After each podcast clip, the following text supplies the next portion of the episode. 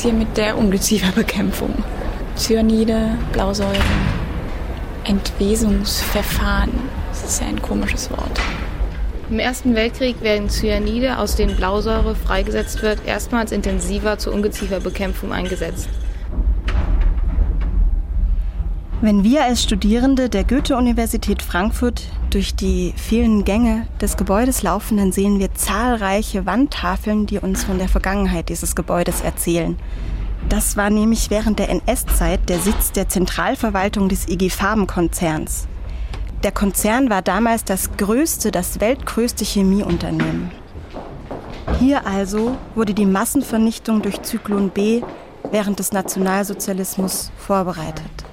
Also hier, wo wir ja jeden Tag zur Uni gehen, haben wir die Tafeln, die uns über, den, über die Vergangenheit von unserem Unigebäude, dem IG Farbenhaus, äh, informieren. Was hier nicht steht und was wir auch sonst nicht gesagt bekommen, ist die Vergangenheit der Studenten. Was die dann gemacht haben, weil die waren ja nicht hier. Und das ist aber das, was uns in unserem Feature interessiert, nämlich die Bücherverbrennung in Frankfurt und den, die Beteiligung der Studentenschaft an diesem Projekt.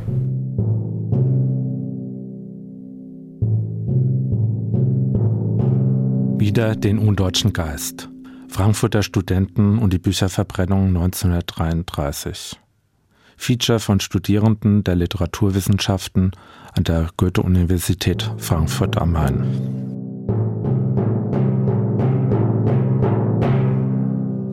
Teil 1 Die deutsche Studentenschaft.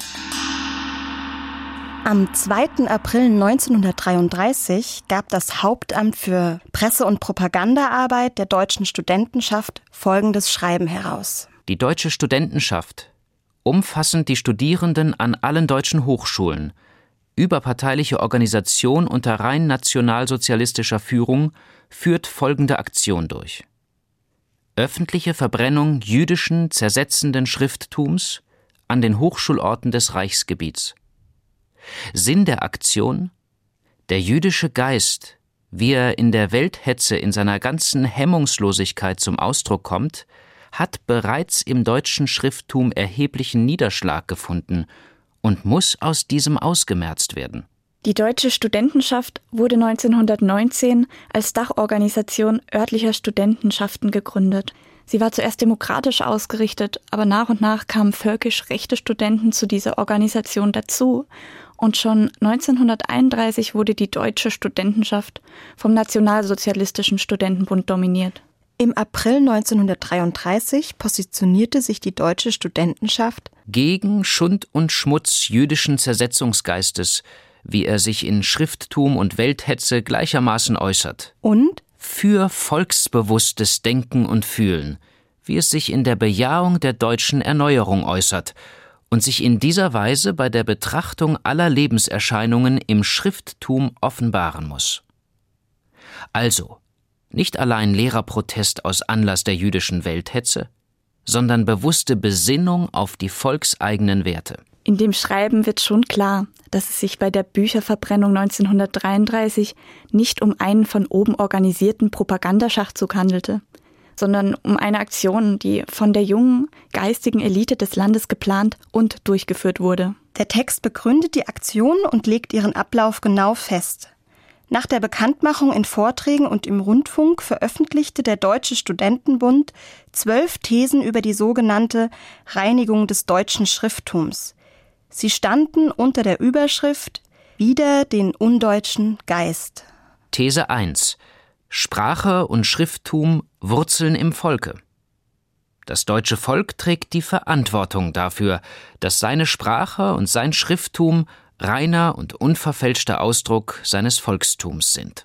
Es blieb aber nicht bei der anonymen Masse des deutschen Volkes, sondern jeder wurde einzeln angesprochen. So in These 3. Reinheit von Sprache und Schrifttum liegt an dir. Dein Volk hat dir die Sprache zur treuen Bewahrung übergeben. In These 4 wurden die Juden klar als Feinde genannt. Unser gefährlichster Widersacher ist der Jude und der, der ihm hörig ist. Und in These 8 forderte die deutsche Studentenschaft vom deutschen Studenten Wille und Fähigkeit zur selbstständigen Erkenntnis und Entscheidung. Das und die folgenden Thesen zeigen, dass die Vernichtungsaktion regimefremden Gedankenguts nicht nur auf die Bibliotheken beschränkt bleiben sollte. Die deutsche Studentenschaft wollte stattdessen den sogenannten jüdischen Intellektualismus überwinden und Studenten und Professoren nach der Sicherheit des Denkens im deutschen Geiste auslesen. Man wollte also die deutschen Hochschulen zu einem Hort des deutschen Volkstums machen und zur Kampfstätte aus der Kraft des deutschen Geistes. Die Bücherverbrennung sollte etwa einen Monat nach Erscheinen dieser Schrift am 10. Mai 1933 an allen deutschen Hochschulorten stattfinden. Nach der Veröffentlichung der Thesen wurden in vielen Städten Bücher systematisch gesammelt und verbrannt. Kreis, Würzburg, Gießen, Heidelberg, Mainz, Darmstadt, Breslau, Göttingen, Kreis, Breslau, Die größte Veranstaltung fand in Berlin statt.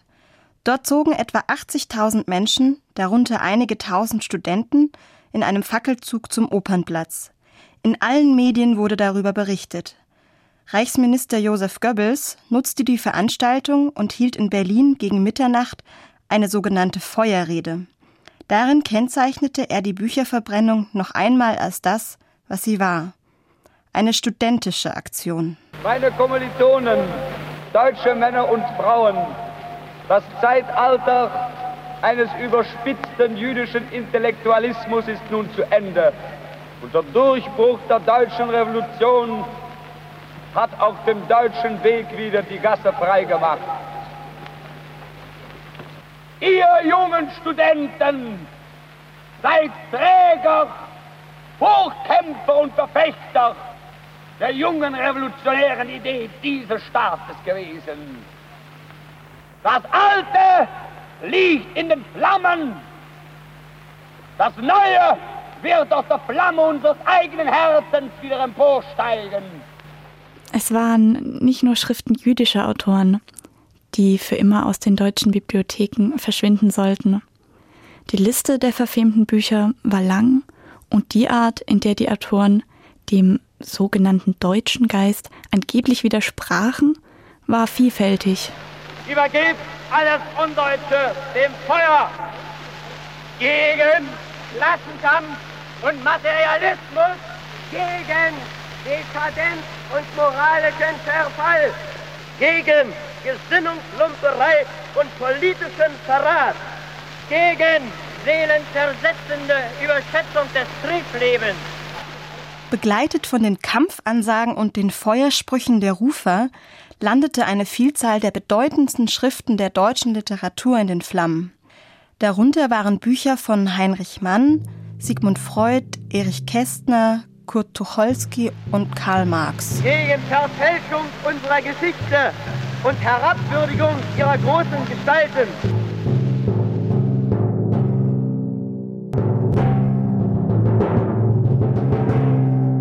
Teil 2 Die Frankfurter Universität Wir als Frankfurter Studenten haben uns gefragt, wie die Situation der Studenten vor und nach der Machtergreifung in Frankfurt aussah und vor allem, wie das nationalsozialistische Gedankengut hier in der Stadt verbreitet war.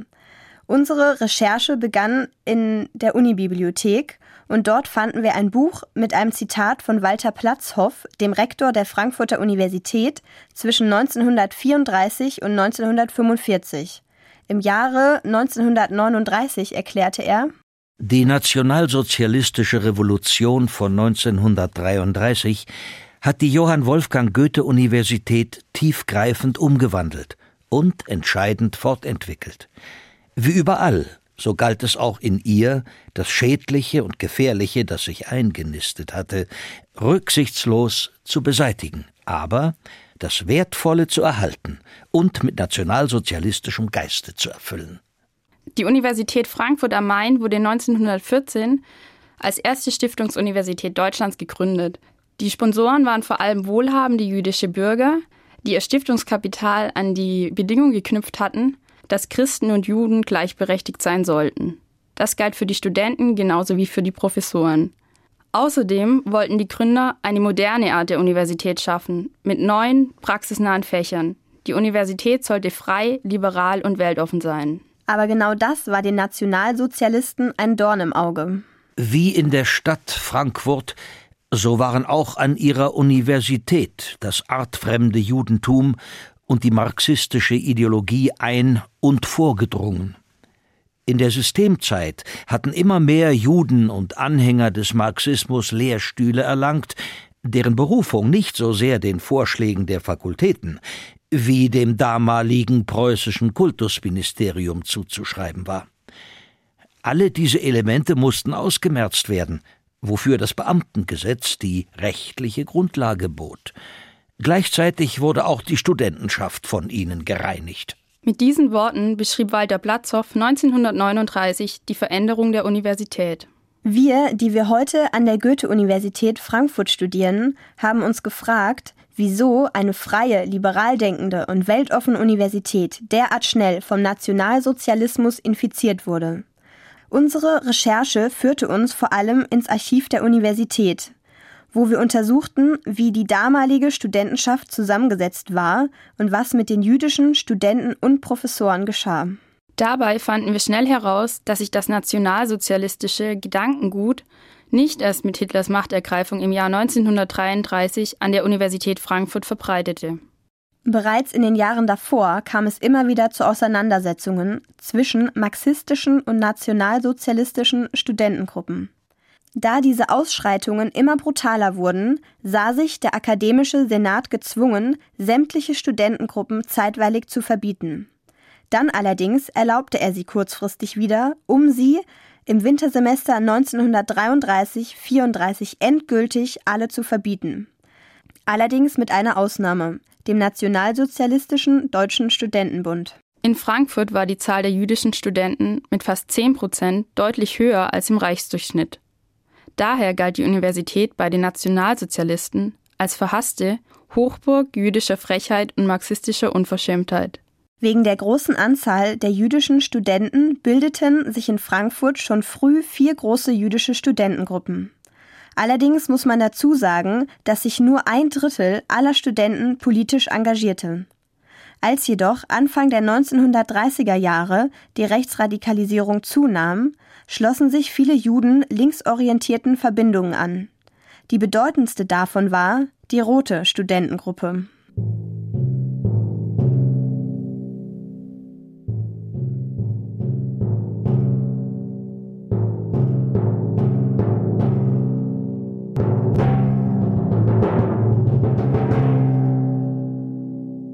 Teil 3 Georg Wilhelm Müller und der Sturmbahn bei unseren Recherchen haben wir herausgefunden, dass sich die Universität Frankfurt, die sich bis dahin eigentlich sehr liberal und weltoffen gezeigt hat, durch die Machtergreifung am 30. Januar 1933 sehr stark verändert hat. Es kam zu sogenannten Säuberungen an der Universität Frankfurt, die sich hauptsächlich gegen Juden, Kommunisten, aber auch Frauen richteten. Und für diese Säuberungsidee der Nationalsozialisten konnten deutlich mehr Studenten als Dozenten gewonnen werden. Und besonders hervorgetan unter den Studenten hat sich der erste nationalsozialistische Frankfurter Studentenführer Georg Wilhelm Müller. Der hat schon Anfang April 1933 zusammen mit seinem Sturmbahn Studenten an der Teilnahme von Vorlesungen jüdischer Professoren gehindert und hat auch während der Vorlesungen Diffusschauen und Zwischenrufe gestört. Georg Wilhelm Müller hat seit 1929 Jura in Frankfurt studiert und er ist bereits 1926, als er erst 17 war, der SA beigetreten. Und als Frankfurter Studentenführer hat er einen großen Einfluss auf die Entwicklung der nationalsozialistischen Umbrüche an der Universität. Bei Übernahme der Studentenschaft durch mich war nur ein verschwindend geringer Teil der Studenten in SA und SS. Die Kooperationen hatten insgesamt nur wenige hundert Angehörige. Alle übrigen waren indifferent oder marxistisch. Wir haben im Frankfurter Institut für Stadtgeschichte die Essays der Autorin Petra Bonavita entdeckt. Sie recherchiert seit Ende der 90er Jahre über jüdisches Leben in Frankfurt am Main und sie hat an der Schule ihrer eigenen Kinder die Namen von Georg Wilhelm Müller und Georg Jehuda Gutmann, auf den wir später noch zurückkommen werden, entdeckt und hat sich dann ausführlich mit dem Leben von Georg Wilhelm Müller beschäftigt und hat darüber auch ein Buch veröffentlicht. Was mich dann auch interessiert, dass man an dieser einen Biografie erkennen kann, was hier in der Zeit Anfang 33 hauptsächlich, kurz vor dem Machtwechsel zu den Nationalsozialisten und danach passiert ist. Da ist so ein junger Mann wie dieser Müller, der war 23, vielleicht 24 Jahre alt, der hat es geschafft, die Säuberung der Goethe-Universität Frankfurt am Main auf der studentischen Ebene durchzusetzen. Wir haben eine Beschreibung von einem damaligen Studenten einer solchen gestörten Vorlesung gefunden. Und ich kann mich noch genau entsinnen an eine Vorlesung, als der gute Sinsheimer da oben stand. Und der Hörsaal war knallvoll. Und bevor er überhaupt richtig anfangen konnte, haben ihn die antisemitischen Studenten derart angepöbelt, dass der arme Mann vollkommen hilflos da oben stand. Der, der sonst so gescheit war, war dieser antisemitischen Welle, die ihm da entgegenschlug, war dieser einfach nicht gewachsen. Und wenn ich mich also recht entsinne, ist es ihm auch nicht gelungen, über eine halbe Stunde hinweg sich durchzusetzen. Die Vorlesung wurde dann abgebrochen. Professor Hugo Sinsheimer war Jude und wurde deshalb 1933 aufgrund des Gesetzes zur Wiederherstellung des Berufsbeamtentums entlassen und kam sogar in Schutzhaft. 1933 gelang ihm dann noch die Flucht nach Holland und dort haben ihn Freunde versteckt gehalten. Tragischerweise starb er dann kurz nach Kriegsende an Entkräftung. Das Gesetz zur Wiederherstellung des Berufsbeamtentums wurde am 7. April 1933 verabschiedet und betraf auch viele andere Frankfurter Professoren. Paragraph 1 zur Wiederherstellung eines nationalen Berufsbeamtentums und zur Vereinfachung der Verwaltung können Beamte nach Maßgabe der folgenden Bestimmungen aus dem Amt entlassen werden, auch wenn die nach dem geltenden Recht hierfür erforderlichen Voraussetzungen nicht vorliegen. Paragraph 3 Beamte, die nicht arischer Abstammung sind, sind in den Ruhestand zu versetzen. Soweit es sich um Ehrenbeamte handelt, sind sie aus dem Amtsverhältnis zu entlassen. Durch das Gesetz wurden alle Beamten, die nicht arisch waren, entlassen. Allerdings wurden erstmal ehemalige Frontkämpfer von dieser Regelung ausgenommen. Ernst Kantorowitz hätte von dieser Ausnahmeregelung Gebrauch machen können.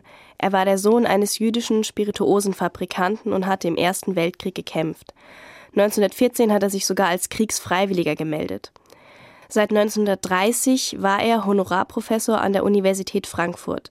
Und er war ein sehr berühmter Professor, denn er hat ein Buch geschrieben, Kaiser Friedrich II. Und dieses Buch war die Lieblingslektüre von Hitler, Goebbels und Göring. Kantorowitz war allerdings mit der Geschichtsanschauung der Nationalsozialisten nicht einverstanden.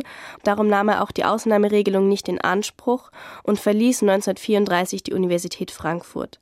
Über England emigrierte er dann in die USA wo er 1963 starb. Die ersten Entlassungen aufgrund des Gesetzes gab es am 13. April 1933 und schon bis 1934 mussten im gesamten Deutschen Reich 15 Prozent der Hochschullehrer gehen.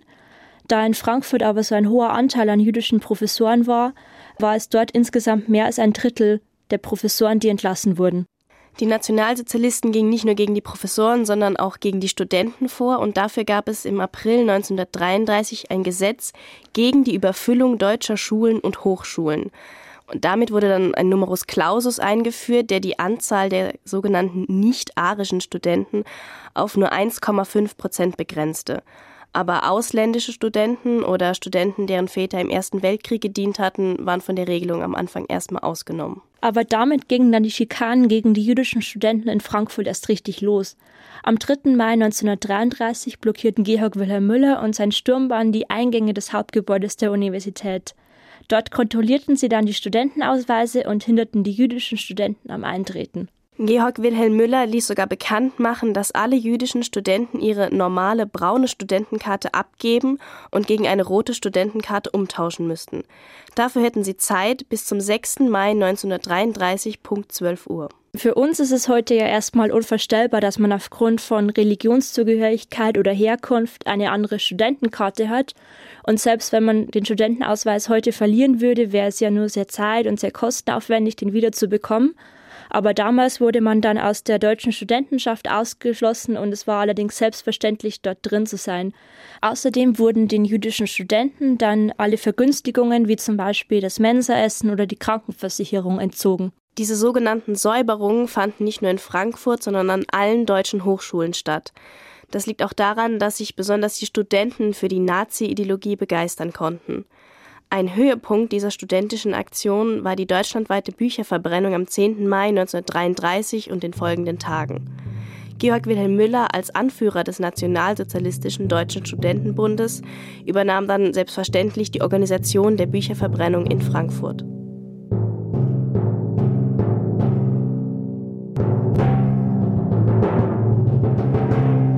Teil 4 Die Frankfurter Universität unter nationalsozialistischer Leitung. Georg Wilhelm Müller kam ja aus Frankfurt. Dort übernahm am 23. Mai 1933 Ernst Krieg die Leitung der Universität. Der war damals der erste nationalsozialistische Rektor einer deutschen Universität. In seiner Antrittsrede hat er gesagt, Wir anerkennen künftig keinen Geist, keine Kultur und keine Bildung, die nicht im Dienste der Selbstvollendung des deutschen Volkes stünde und von da aus ihren Sinn empfinge. Mit Rektor Krieg an der Spitze verschärfte sich die Situation an der Universität Frankfurt. Bereits einen Monat später verkündete das preußische Ministerium für Wissenschaft, Kunst und Volksbildung, alle Studierenden an preußischen Hochschulen, die sich in den letzten Jahren nachweislich in kommunistischem Sinne betätigt haben, auch ohne Mitglied der KPD zu sein, sind mit sofortiger Wirkung von dem Universitätsstudium auszuschließen. Die Namenslisten der aufgrund des Erlasses relegierten Studierenden sind mir, der örtlichen Studentenschaft und sämtlichen deutschen Hochschulen alsbald zuzuleiten, damit eine neue Immatrikulation an anderen Hochschulen nicht mehr erfolgen kann. In Frankfurt wurden daraufhin 66 sozialistische und kommunistische Studenten von der Uni ausgeschlossen. Ihre Namen wurden auf einer Liste am schwarzen Brett ausgehängt, unterschrieben von Georg Wilhelm Müller. Nur wenige Studenten wurden danach an einer anderen deutschen Hochschule wieder aufgenommen, und dies auch nur, wenn sie sich politisch bewährten. Außerdem wurden den jüdischen Studenten die Stipendien aufgekündigt und sie wurden ultimativ zur Rückzahlung ihrer vor 1933 ausgezahlten Gelder aufgefordert. Noch drastischer war, dass jüdischen Studenten bereits verliehene Doktortitel aberkannt wurden. Insgesamt gab es an der Universität während des nationalsozialistischen Regimes 113 Aberkennungen. Nach unseren Recherchen gab es aber auch Ausnahmefälle. Einzelne jüdische Studenten konnten ihre Promotion immerhin noch bis 1937 beenden. Beispielsweise Jakob Katz, über den wir in der Bibliothek und dann in den Studentenkarten im Universitätsarchiv einige Hinweise fanden. Jakob Katz hat es nicht nur geschafft, seine Dissertation noch 1934 abzuschließen, er hatte sogar ein spezifisch jüdisches Thema behandelt. Die Entstehung der Judenassimilation in Deutschland und deren Ideologie. Außerdem hatte er den Mut, nicht nur seinem Doktorvater Künzel zu danken, sondern auch seinen bereits vertriebenen Lehrern. Die genauen Zahlen der Abgänge lassen sich nicht vollständig zurückverfolgen, denn vor allem jüdische Studenten blieben der Uni fern, ohne einen Grund anzugeben. Sie verschwanden einfach aus den Studentenbüchern. Damit verringerte sich schon im Wintersemester 33-34 die Zahl der Studenten drastisch. Georg Wilhelm Müller verbot den Studenten, Veranstaltungen der wenigen übrig gebliebenen jüdischen Dozenten zu besuchen. Nur beim Repetitorium des Juden Georg Jehuda Gutmann machte er eine Ausnahme. Die beiden waren seit der Schulzeit befreundet. Gutmann beschrieb sein Verhältnis in einem Brief an seine Kinder später so. Geliebte Kinder, es war in der Obersekunda. Eines Tages fehlte der Deutschlehrer der Untertertia. Der Direktor bat mich, ihn zu vertreten. Ich las und erklärte ein goethisches Gedicht. Den Jungens gefiel es offenbar sehr gut. Einer dieser Untertertianer hieß Georg Wilhelm Müller. Bei und nach der nationalsozialistischen Umwälzung war er eifrigst tätig. Zunächst als Sturmbannführer der SS, später als Gau-Studentenführer, dann als Gau-Propagandaleiter und zuletzt als persönlicher Adjutant des Reichspropagandaministers Herrn Goebbels. Georg Wilhelm Müller, nationalsozialistischer Studentenführer, verbot strikt, jüdische Repetitorien zu belegen. Zu Georg Gutmann dürft ihr gehen, fügte er in jedem Fall hinzu. Ich war sozusagen sein akademischer Schutzjude. Das letzte Mal sah ich ihn im Frühjahr 1937 in Berlin auf dem Wittenbergplatz. Damals war er bereits Adlatus des Herrn Goebbels. Er war sehr freundlich und recht kameradschaftlich, als sei gar nichts geschehen. Was machst du denn beruflich? fragte er. Ich wandere nach Palästina aus. Ihr nehmt uns doch unsere Berufe. Weißt du das denn nicht? Leichtes Erröten. Wenn ich nach Palästina komme, wirst du mich erschießen? Das hängt ganz von deinem ferneren Verhalten ab, war meine Antwort. Übrigens fuhr ich fort, ihr macht der zionistischen Organisation große Schwierigkeiten. Darf ich mich an dich wenden, wenn irgendetwas Ernstes passiert? Gewiss, meinte er. Ich bin jederzeit bereit zu intervenieren. Such mich nur im Propagandaministerium auf. Wie kann ich denn als Jude dort hineinkommen? Oh, erwiderte er. Rufe vorher an, ich hole dich am Tore ab. Wir sind doch alte, gute Freunde. Eigentümlich. So ein Georg Wilhelm Müller. Sein Judenhass versagte vollständig in der Beziehung zu einem alten Schulkameraden. Wir fanden übrigens heraus, dass Georg Wilhelm Müller trotz seiner steilen nationalsozialistischen Karriere nach dem Krieg von den Alliierten nur als Mitläufer eingestuft und nicht verurteilt wurde. Kurz vor Kriegsende wurde er sogar noch zum Ministerialrat ernannt. Diesen Titel trug er dann bis zu seinem Tod am 30. April 1989. Wir haben dann Petra Bonavita nach Georg Wilhelm Müller befragt. Sie findet es selbst erstaunlich, welche Macht der junge Mann hatte. Und das muss man sich mal vorstellen. So ein junger Spund, würde man heute sagen, schafft es, dass keine 30 Prozent der Professoren dieser Universität waren jüdischer Herkunft oder waren mit Ehefrauen oder sowas in Anführungsstrichen versippt nach den damaligen äh, Begriffen. Und er setzt sich durch und niemand dieser Eliten setzt etwas dagegen. Ab 1938 konnte man sich nur noch mit einem ARIA-Nachweis an der Universität Frankfurt einschreiben. Jetzt galt die Universität als gesäubert. Und der Frankfurter Oberbürgermeister Krebs verkündete, an sich nehme ich nach meiner bisherigen Unterrichtung an, dass die Entfernung der Juden an unserer Universität bereits abgeschlossen ist.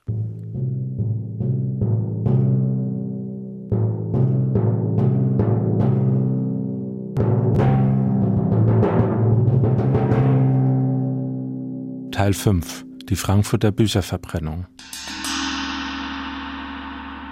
Wir wollten nun herausfinden, wie die Bücherverbrennung in Frankfurt ablief. Sie war ja zum Großteil studentisch organisiert. Aber dazu finden sich weder Ton- noch Filmaufnahmen. Wir fanden allerdings viele Zeitungsbeiträge und Erinnerungsberichte. Am 6. Mai 1933, vier Tage vor der eigentlichen Bücherverbrennung, schrieb die Frankfurter Volkszeitung über die Vorbereitung die öffentlichen wie die privaten Büchereien müssen einer gründlichen Säuberung unterzogen werden. Die deutsche Studentenschaft hat eine Säuberungsaktion eingeleitet, die bis zum 10. Mai dauern wird. Bis zu diesem Zeitpunkt müssen sämtliche Bibliotheken gesäubert sein. Das Höchster Kreisblatt schlug in diesen Tagen einen fast sarkastischen Ton an. Es sprach von der Stiftung literarischer Werke aus den städtischen Bibliotheken. Dass die Volksbüchereien mit marxistischer, liberalistischer, kommunistischer und sonstiger Literatur zersetzender Tendenz in den letzten Jahren unter der früheren Leitung ziemlich verseucht waren. Dafür spricht, dass aus diesen Beständen für den Bücherscheiterhaufen auf dem Römerberg ein kleiner Haufen von etwa tausend Bänden gestiftet werden konnte. Ernst Krieg, der erste nationalsozialistische Universitätsrektor Deutschlands, lud zur Bücherverbrennung wie zu einem vergnüglichen Tanzabend mit Musik und anregenden Gesprächen ein. Das Studentenfreikorps lädt die Gesamtheit des Professorenkollegiums zu der Verbrennung der marxistischen und korruptionistischen Schriften ein, die am Mittwochabend, dem 10. Mai, auf dem Römerberg stattfinden wird. Die Studenten würden es im Hinblick auf die große symbolische Bedeutung dieser Zeremonie begrüßen, die Gesamtheit der Professorenschaft dort zu sehen. Über den eigentlichen Marsch schrieb die Frankfurter Zeitung am 11. Mai 1933 Die Studentenschaft der Frankfurter Universität, Dozenten, Studenten, SA und SS zog gestern Abend unter Vorantritt einer Kapelle zum Römerberg. Auf einem von zwei Zugochsen gezogenen Mistwagen wurden die zu verbrennenden Bücher mitgefahren. Und im Höchster Kreisblatt heißt es am selben Tag Auf dem Römerberg hatte inzwischen eine Abteilung der Studentenschaft einen hohen Scheiterhaufen errichtet und Kannen mit Benzin bereitgestellt. Die Frankfurter Bevölkerung hatte sich zu diesem Akt zahlreich eingefunden. Etwa 15.000 Menschen umsäumten den riesigen Platz und drohten die Absperrung zu durchbrechen. Hanna Tillich, Ehefrau des Frankfurter Universitätsdozenten und Religionsphilosophen Paul Tillich, war bei der Frankfurter Bücherverbrennung dabei. Sie erinnert sich an deutlich weniger Zuschauer. Wir verfolgten das Ereignis vom Fenster eines Hauses, das auf den berühmten alten Marktplatz blickte. Es hatten sich nur wenige Schaulustige eingefunden. Die Frankfurter Nachrichten beschrieben am 12. Mai 1933 den Einzug des Marsches auf den Römerberg so. Unter erwartungsvollem Schweigen der Menge traf gegen neun Uhr der Zug der Dozentenschaft und Studentenschaft die schlagenden Verbindungen in vollem Wix auf dem Römerberg ein. Dem Zuge voran marschierte die SS-Kapelle, die beim Betreten des Platzes den Trauermarsch intonierte. Die Rede des Mitorganisators der Bücherverbrennung, Otto Fricke, ist leider nicht erhalten. Aber in den Frankfurter Nachrichten vom 11. Mai 1933 haben wir einen Bericht über seinen Vortrag gefunden. Hochschulpfarrer Fricke erinnerte in seiner Ansprache daran, dass einst zu Metternichs Zeiten die Burschenschaft im Kampf um Deutschlands Einheit und Freiheit reaktionäre Schriften verbrannt habe. Heute handele es sich darum, ein Bekenntnis vom deutschen Wesen abzulegen und im Sinne der von Hitler geführten Revolution zu den wahren Quellen unserer Kraft zurückzufinden. Das Feuer dieses Abends sei ein Wahrzeichen des Willens, sich von zersetzenden und undeutschen Schriften für immer zu befreien. An die Ansprache schloss sich der Gesang der ersten Strophe des Liedes Burschen heraus an.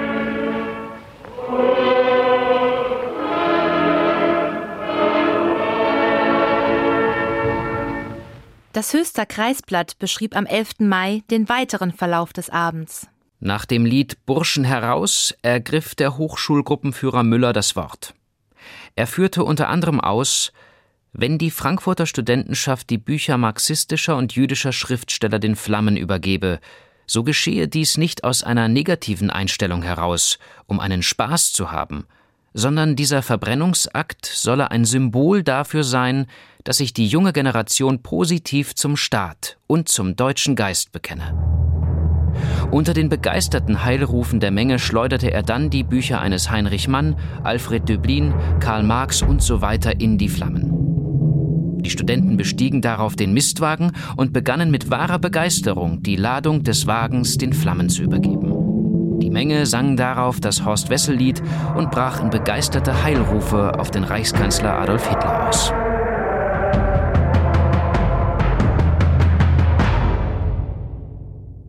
Der jüdisch-deutsche Schriftsteller Valentin Sänger war im Alter von 14 Jahren Augenzeuge der Frankfurter Bücherverbrennung.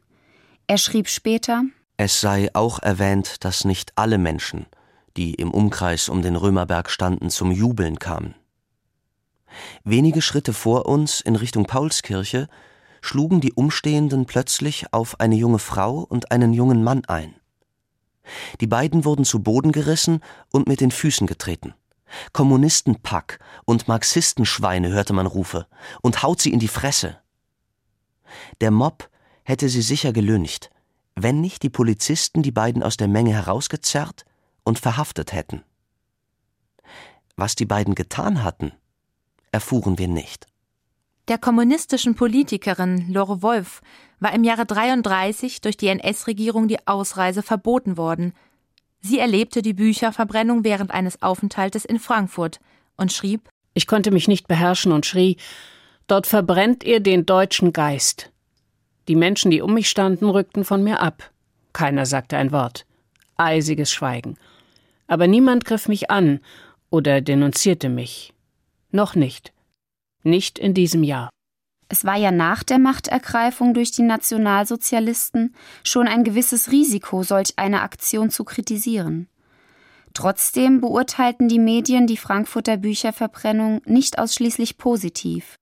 In der Frankfurter Zeitung schrieb Rudolf Geck am 20. Mai einen kritischen Beitrag über die sogenannte Aktion Wider den undeutschen Geist.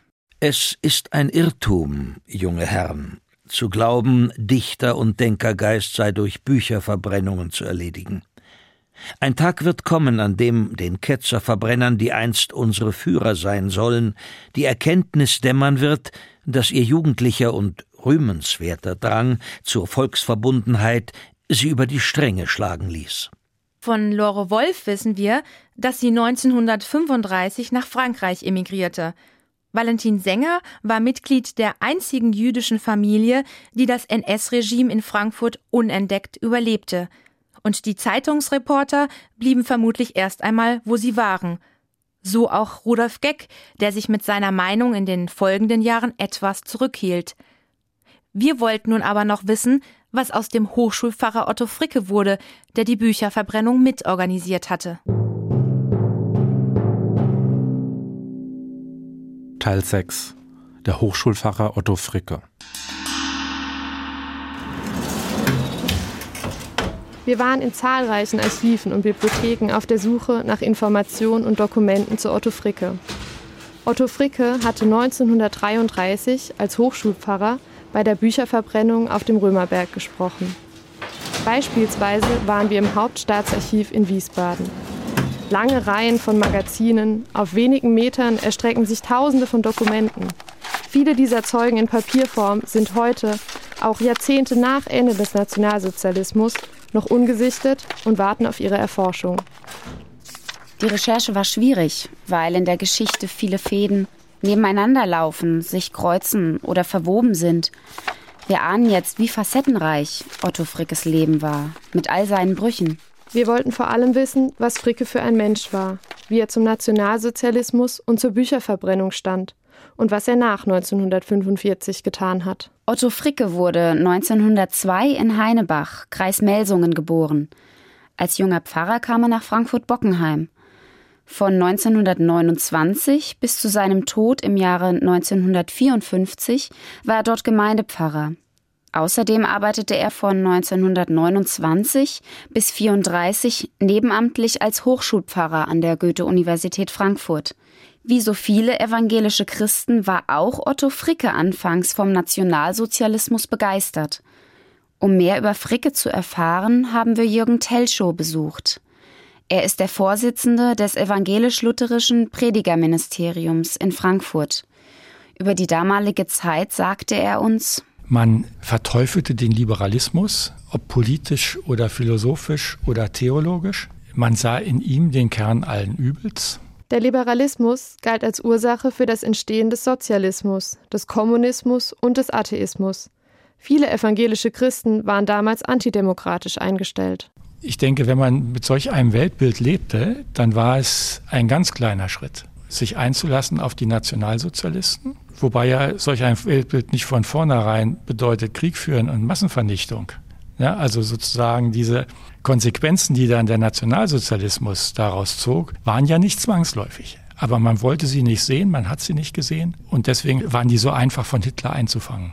Wir wollten auch wissen, was Otto Fricke dazu bewegt haben könnte, sich bei der Glaubensbewegung der deutschen Christen zu engagieren. Diese Bewegung stand dem Nationalsozialismus und auch dessen Rassenideologie sehr nahe. Frickes Haltung zeigt sich besonders in seinem Artikel Was soll denn mit der Kirche werden? den er im Mai 1933 für die Fanfare geschrieben hatte. Das war die Zeitung der deutschen Christen in Frankfurt. Fricke schrieb Wir wollen eine machtvolle Einheitskirche. Der Aufbau dieser Kirche muss auf dem geistlichen Führerprinzip beruhen. Otto Fricke stand in seinem Artikel klar hinter dem nationalsozialistischen Staat. Er forderte einen Aufbau der Kirche, der dem Aufbau des neuen Deutschen Reiches Adolf Hitlers der Form nach weitgehend entspricht. Die Ordnung und Gliederung der Kirche, die wir heute erstreben, entstammt der evangelischen Grundauffassung. Und wenn heute der Staat auf sein Gebiet übertragen die gleiche Ordnung und Gliederung durchgeführt hat, dann ist das lediglich ein Zeichen dafür, wie richtig dieser Staat aufgebaut ist und wie sehr er auf evangelischer Grundlage steht. Es beschämt uns, dass der Aufbau des Staates evangelischer ist als der, den wir in unserer Kirche bisher hatten. Aber schon Ende 1933 besannen sich einige Christen.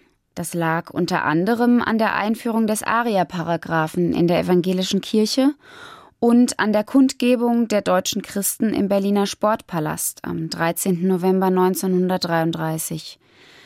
Hauptredner war an diesem Tag der Gauobmann Dr. Reinhold Krause.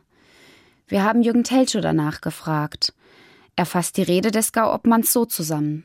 Er hat so deutlich, wie das bis dahin noch niemand in der Öffentlichkeit ausgesprochen hatte. Ausgesprochen, dass das Ziel der deutschen Christen ist, die Kirche judenfrei zu machen und vor allen Dingen die Bibel zu entjuden. Das heißt, alles, was mit der jüdischen Tradition auch des Christentums zusammenhängt, aus der Bibel herauszulösen. Viele evangelische Christen fühlten sich durch diese Rede in ihren religiösen Gefühlen verletzt. Selbst bei den deutschen Christen gab es Proteste. Und bei Fricke fand nun auch ein Umdenken statt. Er war einer von zwei Frankfurter Pfarrern, die die deutschen Christen verließen und sich nun bei der Bekennenden Kirche engagierten. Die Bekennende Kirche hatte sich im Mai 1934 auf der Barmer Bekenntnissynode formiert. Sie verstand sich als innerkirchliche Opposition und wandte sich gegen die Gleichschaltung der evangelischen Kirche. Jürgen Telchow erklärte uns dazu. Also es hat eine Zeit der Heldenverehrung gegeben, wo die Leute, die bei der bekennenden Kirche gewesen sind, sich dargestellt haben als Widerstandskämpfer. Dazu muss man Jein sagen. Also ich denke, sie haben an einem Punkt, an einem für den Nationalsozialismus entscheidenden Punkt, haben sie tatsächlich Widerstand geleistet. Nämlich indem sie Hitler nicht als höchste Autorität akzeptiert haben. Und von daher treffen, glaube ich, die Leute von der bekennenden Kirche auch mit ihren Aussagen von der Barmer Erklärung den Nationalsozialismus ins Herz. Wie sah denn Otto Fricke im Nachhinein seine Äußerungen während seiner Zeit bei den deutschen Christen? 1935 hielt ihm die Stelle für landeskirchliche Aufklärungsarbeit der evangelischen Landeskirche Nassau-Hessen seine Artikel in der Fanfare vor. Sie fragte, ob er noch dazu stehe. In einem öffentlichen Schreiben antwortete er Nein, nein, wirklich nicht. In keiner Beziehung mehr. Weder was seinen Inhalt noch was den Tenor des Ganzen betrifft. Dass ich die höchst säkulare Angelegenheit der deutschen Christen und ihrer Glaubensbewegung auch nur einen Augenblick lang nicht in ihrer ganzen Gefährlichkeit durchschaut habe, ist eine Schuld, unter die ich mich längst gebeugt habe. Im Mai 1936 richtete die vorläufige Kirchenleitung der Deutschen Evangelischen Kirche eine Denkschrift an Adolf Hitler. Sie prangerte dort unter anderem die Verhaftung von Pfarrern an, die Existenz von Konzentrationslagern, den Terror durch die Gestapo und den Antisemitismus. Mitunterzeichner war auch Otto Fricke. Für Fricke hatte dieses Engagement und seine Arbeit in der bekennenden Kirche Konsequenzen. Er wurde mit mehreren Dienststrafverfahren drangsaliert, zeitweise vom Dienst enthoben und durch die Gestapo bespitzelt. Außerdem erteilte man ihm Redeverbot und nahm ihn mehrere Monate in Untersuchungshaft und in die sogenannte Schutzhaft. Fricke erinnerte sich Anfang der 50er Jahre an diese Zeit der Verfolgung. Im Jahre 1937 wurde ich das erste Mal von der Gestapo in Haft genommen und ins Gefängnis gesetzt. Der Beamte kam nach dem Gottesdienst in die Sakristei meiner Kirche und legte seine Hand auf mich.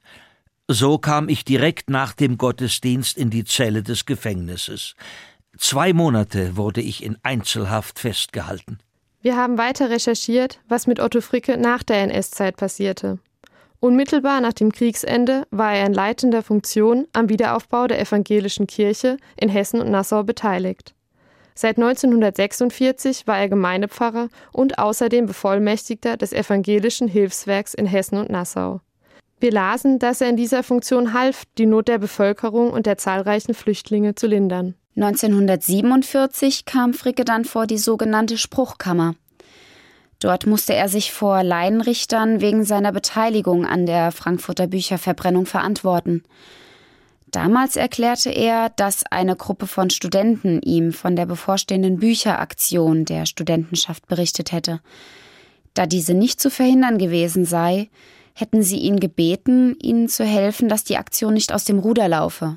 Er sagte Wir legten den Sinn dieser Aktion eindeutig fest als eine Demonstration gegen perverse Literaturerzeugnisse und verabredeten, gegen keinen Autor Stellung zu nehmen, sondern die Aktion als Symbol sittlicher Selbstreinigung aufzufassen und durchzuführen. Die Partei versuchte noch im letzten Augenblick meine Mitwirkung auszuschließen. Ich glaubte, innerhalb der Studentenschaft eine Front der anständigen Studenten um das Universitätspfarramt organisieren zu können. Fricke gab zwar zu, dass es seine Schuld gewesen sei, sich nicht zuvor informiert zu haben, was, so sagte Fricke es wörtlich, zur Verbrennung anheimfallen sollte. Er erklärte aber in dem Verfahren, dass er mit seiner Beteiligung an der Bücherverbrennung, Zitat, in keinem Augenblick antisemitische oder antimarxistische Tendenzen verfolgt habe. Wir finden, dass seine Rechtfertigungen ziemlich naiv klingen und schwer nachvollziehbar sind.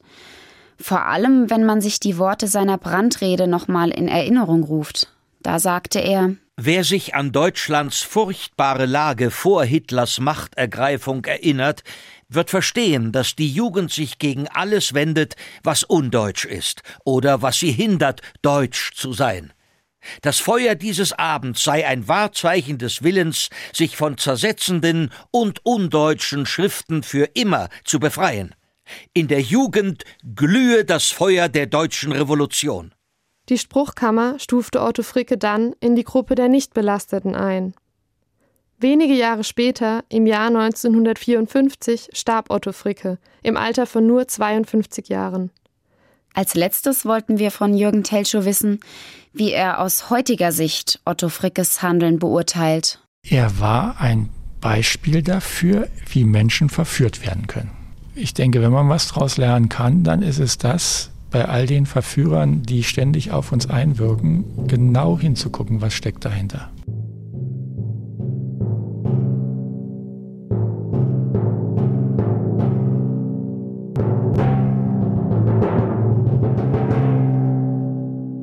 Teil 7 Erinnerungen an die Bücherverbrennung in Frankfurt.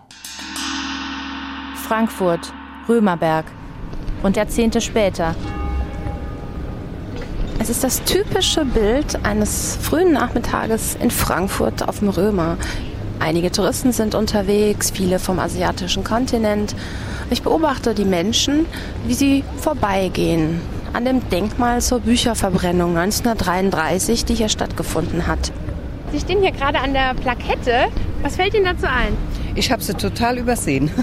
Ja, Bücherverbrennung. Wussten Sie vorher, dass hier ein Denkmal liegt? Nee, wir sind auch nicht von hier, wir sind Touristen. Bist du aus Frankfurt? Ja. Ähm, kann ich dir das mal da zeigen, was da vorne auf dem Boden liegt? Es ist keine Quizfrage. okay, gut. Es ist nur, ähm, ob du das schon mal gesehen hast. Sagt dir das irgendwas? Habe ich im Echtsein noch nie so wirklich drauf geachtet, nee. Bist du auch Studentin? Bin auch Studentin, ja. ja. Ist dir klar, dass viele Studenten daran beteiligt waren, auch aus Frankfurt? Nee, war Nee? mir bis jetzt noch nicht so bewusst. Die Namen von 54 Autoren, eingehüllt in flammende Bücher, erinnern seit 2001 an die Schreckenstat des Jahres 1933 vor der alten Nikolaikirche. Umringt ist die Bronzetafel mit den Worten Das war ein Vorspiel nur. Dort, wo man Bücher verbrennt, verbrennt man am Ende Menschen. Die Mahnung aus Heinrich Heines Tragödie Almansor sollte in Deutschland bittere Wahrheit werden. Und heute? Wer widmet sich der Bewältigung dieses dunklen Kapitels deutscher Geschichte? Elisabeth Lücke ist jemand, der diese Erinnerung wachhält. Während ihrer Touren in der Frankfurter Altstadt vermittelt die Gästeführerin einen unverzerrten Blick auf die Hintergründe zur Vernichtung des angeblich zersetzenden Schrifttums. So, wir sind jetzt hier auf dem Römerberg, werden jetzt gleich mit unserer Führung zum Thema jüdisches Leben beginnen und zum Anlass nehmen möchte ich diese Gedenktafel, die Sie hier unten sehen, die an die Bücherverbrennung vom 10. Mai 1933 erinnert. Rückfragen der Tourteilnehmer gibt es keine. Die Tafel spricht für sich. Auch außerhalb der Führungen steht die Gedenkstätte im Mittelpunkt des Interesses, weiß Elisabeth Lücke zu berichten. Aus Anlass des 70. Jahrestages der Bücherverbrennung hat hier in Frankfurt eine ganz interessante Veranstaltung stattgefunden. Da hat man wiederum auf einem Karren Bücher der Autoren, deren Werke verbrannt worden waren, zum Römerberg gebrannt. Ochsen hatte man nicht bekommen können. Diesmal wurde der Karren von zwei Kühen gezogen. Und an dem Tag fanden Lesungen aus den Werken dieser verfilmten Autoren statt. Und was ich besonders schön fand, war, dass eine kleine Broschüre verteilt wurde mit den Namen der Autoren, deren Werke verbrannt worden waren. Das sind ungefähr 100 Autoren gewesen, deren Werke man heute noch und wieder beschaffen kann. Aber es waren auch circa 70 Namen dabei, deren Werke ja unwiederbringlich verloren sind und die man nicht wieder beschaffen kann. Verbrannt, aber nicht vergessen. So lautet das Motto der Gedenkfeier, die regelmäßig von der VVN, der Vereinigung der Verfolgten des Naziregimes, auf dem Römerberg veranstaltet wird. Mit den Lesungen wird eine positive Tradition für Freiheit, Menschenwürde und Akzeptanz aufgebaut. Gerade junge Menschen sollen für die Literatur der verbrannten Dichter gewonnen und sensibilisiert werden. Ein totalitäres System versuchte, das intellektuelle Erbe aus dem Gedächtnis seiner Bürger gewaltsam zu löschen. Doch der freie literarische Geist wird wiederbelebt durch die Beschäftigung mit der einst geächteten Literatur. Das Papier mag verbrannt sein, aber die verlorene Kunst wird im Gedächtnis bleiben. Also ich finde das ganz schlimm, was damals passiert ist. Ich hoffe, das wird nie wieder passieren. Das Wissen muss erhalten bleiben für uns alle und für unsere Kinder. Und ja, man sollte sich einsetzen, dass das in Erinnerung bleibt. Wieder den undeutschen Geist. Frankfurter Studenten und die Bücherverbrennung 1933. Feature von Studierenden der Literaturwissenschaften an der Goethe-Universität Frankfurt am Main. An dem Projekt beteiligt waren Nicole Ben-Geser, Stefan Buch, Sarah Ehmann, Lucy Chi, Rebecca Kleixner, Grit Krüger, Johannes Hucke, Henrike Kauder, Theresa Meyer, Hanna Schassner, Isa-Marie Drusina, Charlotte von Neubeck, Franziska Weber. Es sprachen die Autorinnen und Autoren sowie Sylvia Heid, Torben Kessler, Moritz Pliquet und Reinhard von Stolzmann. Ton und Technik Michael Sarg, Klaus Schneider und Steffen Zeise. Regie Marlene Breuer. Projektkoordination Christiane Kreiner. Redaktion Hans Sarkowitsch und Dorothee Meyer-Karbeck.